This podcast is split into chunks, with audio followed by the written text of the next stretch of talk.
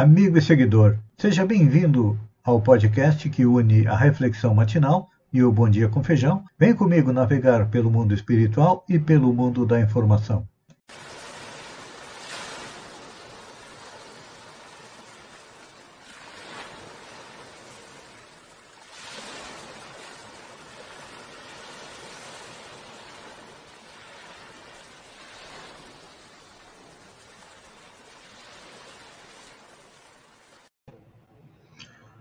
Olá, amigo e seguidor. Seja bem-vindo à nossa live da Reflexão Matinal, onde eu convido você para irmos em direção ao nosso coração para lá, como jardineiros espirituais, elevar templos às nossas virtudes, fazendo com que elas cresçam, floresçam, frutifiquem e nos alimentem nesta longa jornada em busca da felicidade, em busca da perfeição. E como estamos a caminho, nós ainda temos defeitos e vícios, os quais temos que arrancar do nosso coração. Mas tem uns que são enraizados tão fundo que não conseguimos arrancá-los, então vamos cavar masmorras a eles. A nossa reflexão de hoje é a respeito da resposta de Jesus nos narra Lucas, o evangelista, que, quando os homens chegaram junto dele, disseram: João Batista enviou-nos para te perguntar: És aquele que estava por vir? Ou esperamos outro? É. Jesus, interrogado pelos discípulos de João Batista a respeito da sua condição ou não de Messias esperado, ele não se limitou a responder com palavras. Concitado a identificar-se, ele simplesmente agiu. Demonstrou quem era, não proferindo discurso brilhante, evocando as profecias que anunciavam seu advento, mas através dos seus feitos. Aqui nós vemos algo extremamente importante que merece a nossa reflexão. Quando nos perguntam se somos discípulos de Jesus, se somos cristãos, ou não importa qual seja o segmento religioso, qual é a nossa resposta? Normalmente é dizer que sim, fazer um discurso a respeito da moral crística. Palavras, palavras, palavras. As palavras comovem, mas o Jesus foi direto. Foi o quê? Até a ação. E diz o evangelista que naquela mesma hora Jesus curou a muitos de moléstas e flagelos e de espíritos malignos e deu vista para cegos. Claro que naquela época era necessário a cura das moléstias, porque não tínhamos aí serviço de saúde, como nós temos aqui no Brasil, público que nos ajuda a manter a nossa saúde, apesar de precário, Muitas vezes criticamos o SUS, mas não vivemos sem ele. Além das moléstias do corpo, é Jesus libertou muitos da influência dos maus espíritos. E os maus espíritos continuam, mesmo passado dois mil anos, em torno dos habitantes encarnados da Terra, causando muita dificuldade, muito sofrimento, muita dor.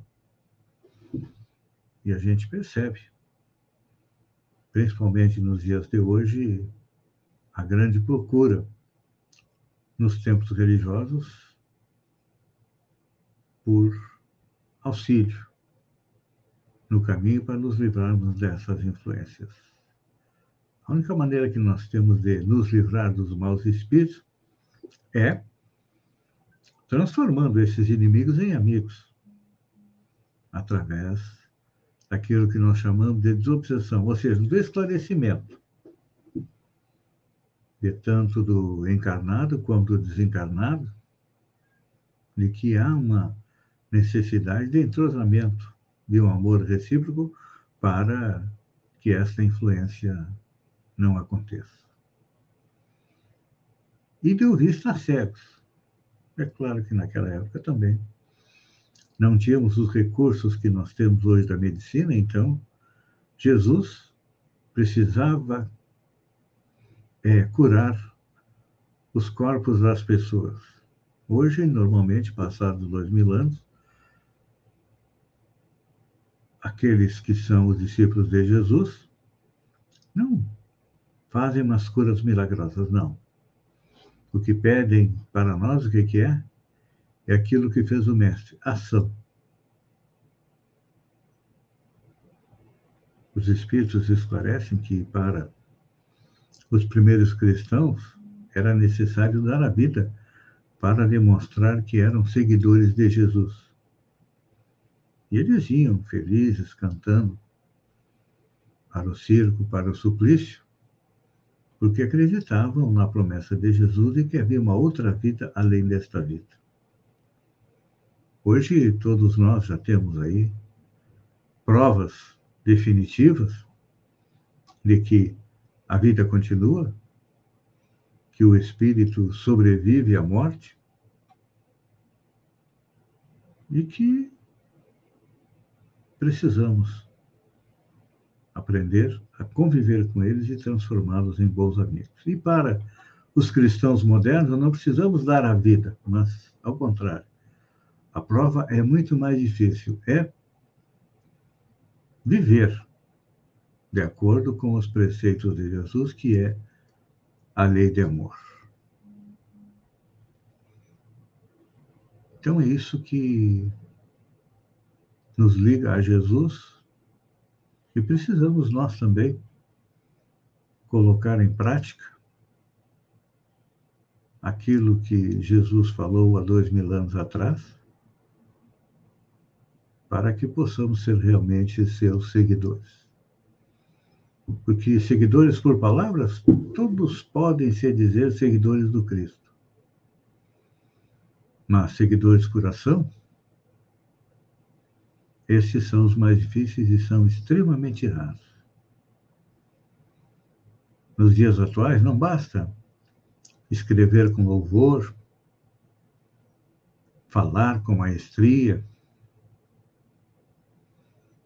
Vez de que, nos dias atuais, a arte de falar e escrever com esmero pode ser facilmente assimilado por quem se dedica a exercitá-la. Até porque a educação, o ler e o escrever, são conhecidos da maioria da população, diferente daquele tempo em que poucos tinham acesso a isso. Mas o que esperam de nós é que nos dediquemos às boas obras. E não que iniciemos, mas que as concretizemos.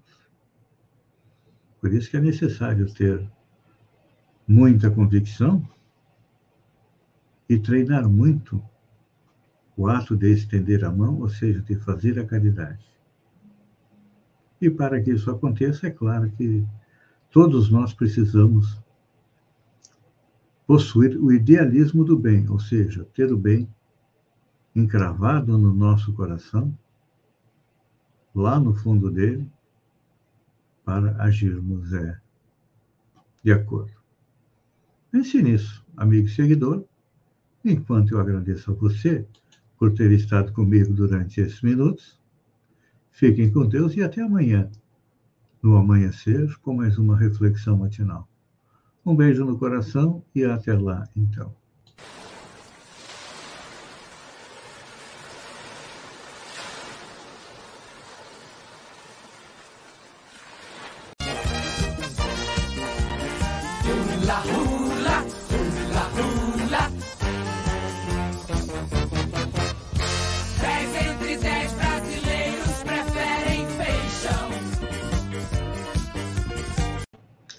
Olá, amigo e seguidor.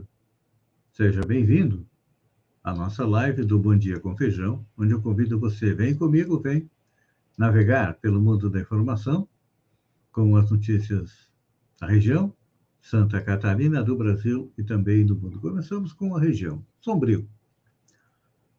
O vice-prefeito de Sombrio, Gerializou, e sua esposa Simone foram indicados para festeiros de 2024 de Santo Antônio, pelos festeiros atuais, o João e a Ângela Colares.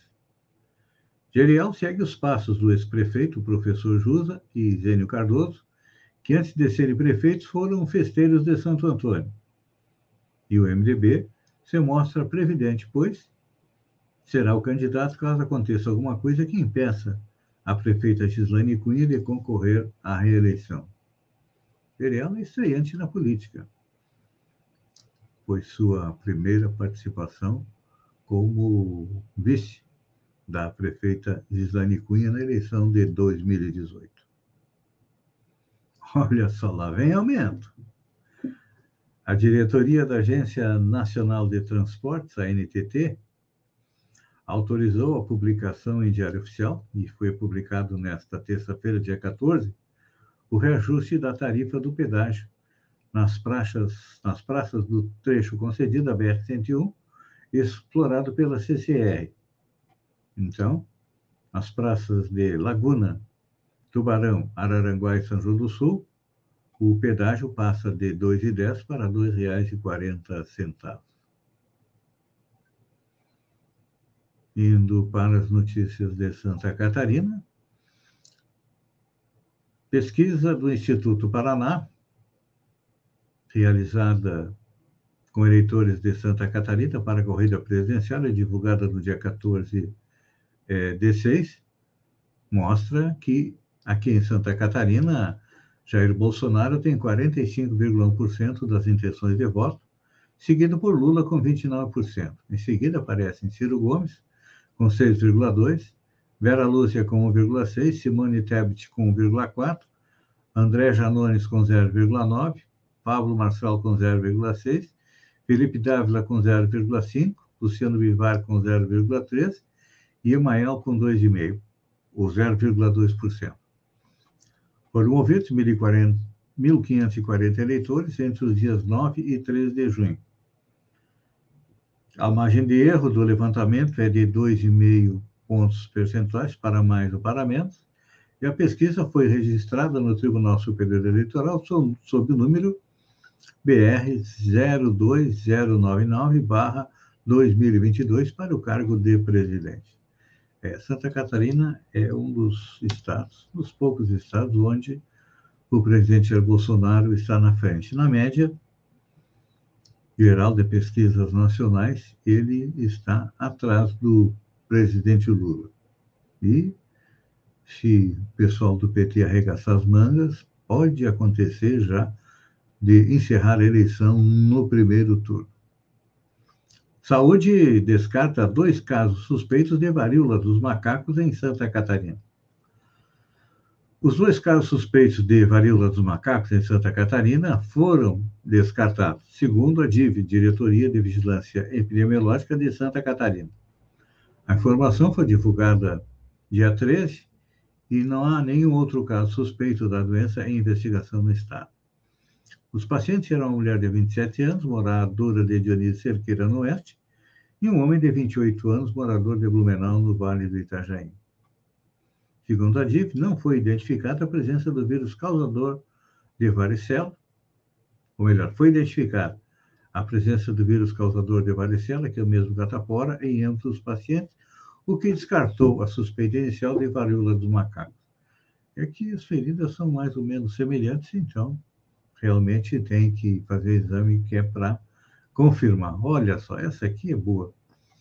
Pessoal que defende os animais vai ficar feliz com esta notícia. Cachorra ganha crachá de funcionário da UFSC e viraliza. A mascote do Espaço Físico Integrado e FI da Universidade Federal de Santa Catarina viralizou nas redes sociais ao ganhar um crachá de funcionário. A cachorra Shakira Souza Nascimento, de 8 anos, está identificada na carteirinha como segurança. Se você chega na UFSC e a funcionária é esta, escreveu o internauta ao publicar a foto de Shakira com seu crachá. Até às 11h30 de quarta-feira, a publicação já acumulava 17 mil curtidas e 478 comentários. A brincadeira foi criada pelo tutor da cachorra, Guilherme Nascimento, que trabalha na portaria do EFI. Como trabalhava até muito tarde, as pessoas viam ela pela universidade e achavam que estava abandonada. Então, eu criei uma carteirinha para identificar ela. Na identificação, além do nome completo, Shakira ganhou o número de matrícula. Tá aí uma boa ideia. São notícias como essa que quebram um pouco o gelo da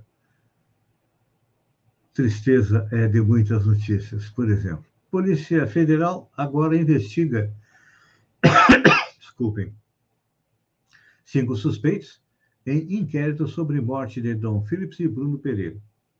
A Polícia Federal ampliou as investigações sobre o assassinato do indigenista Bruno Pereira e do jornalista inglês Dom Phillips, Fontes informaram, nesta quinta-feira, dia 16, que a corporação investiga a participação de cinco suspeitos no caso.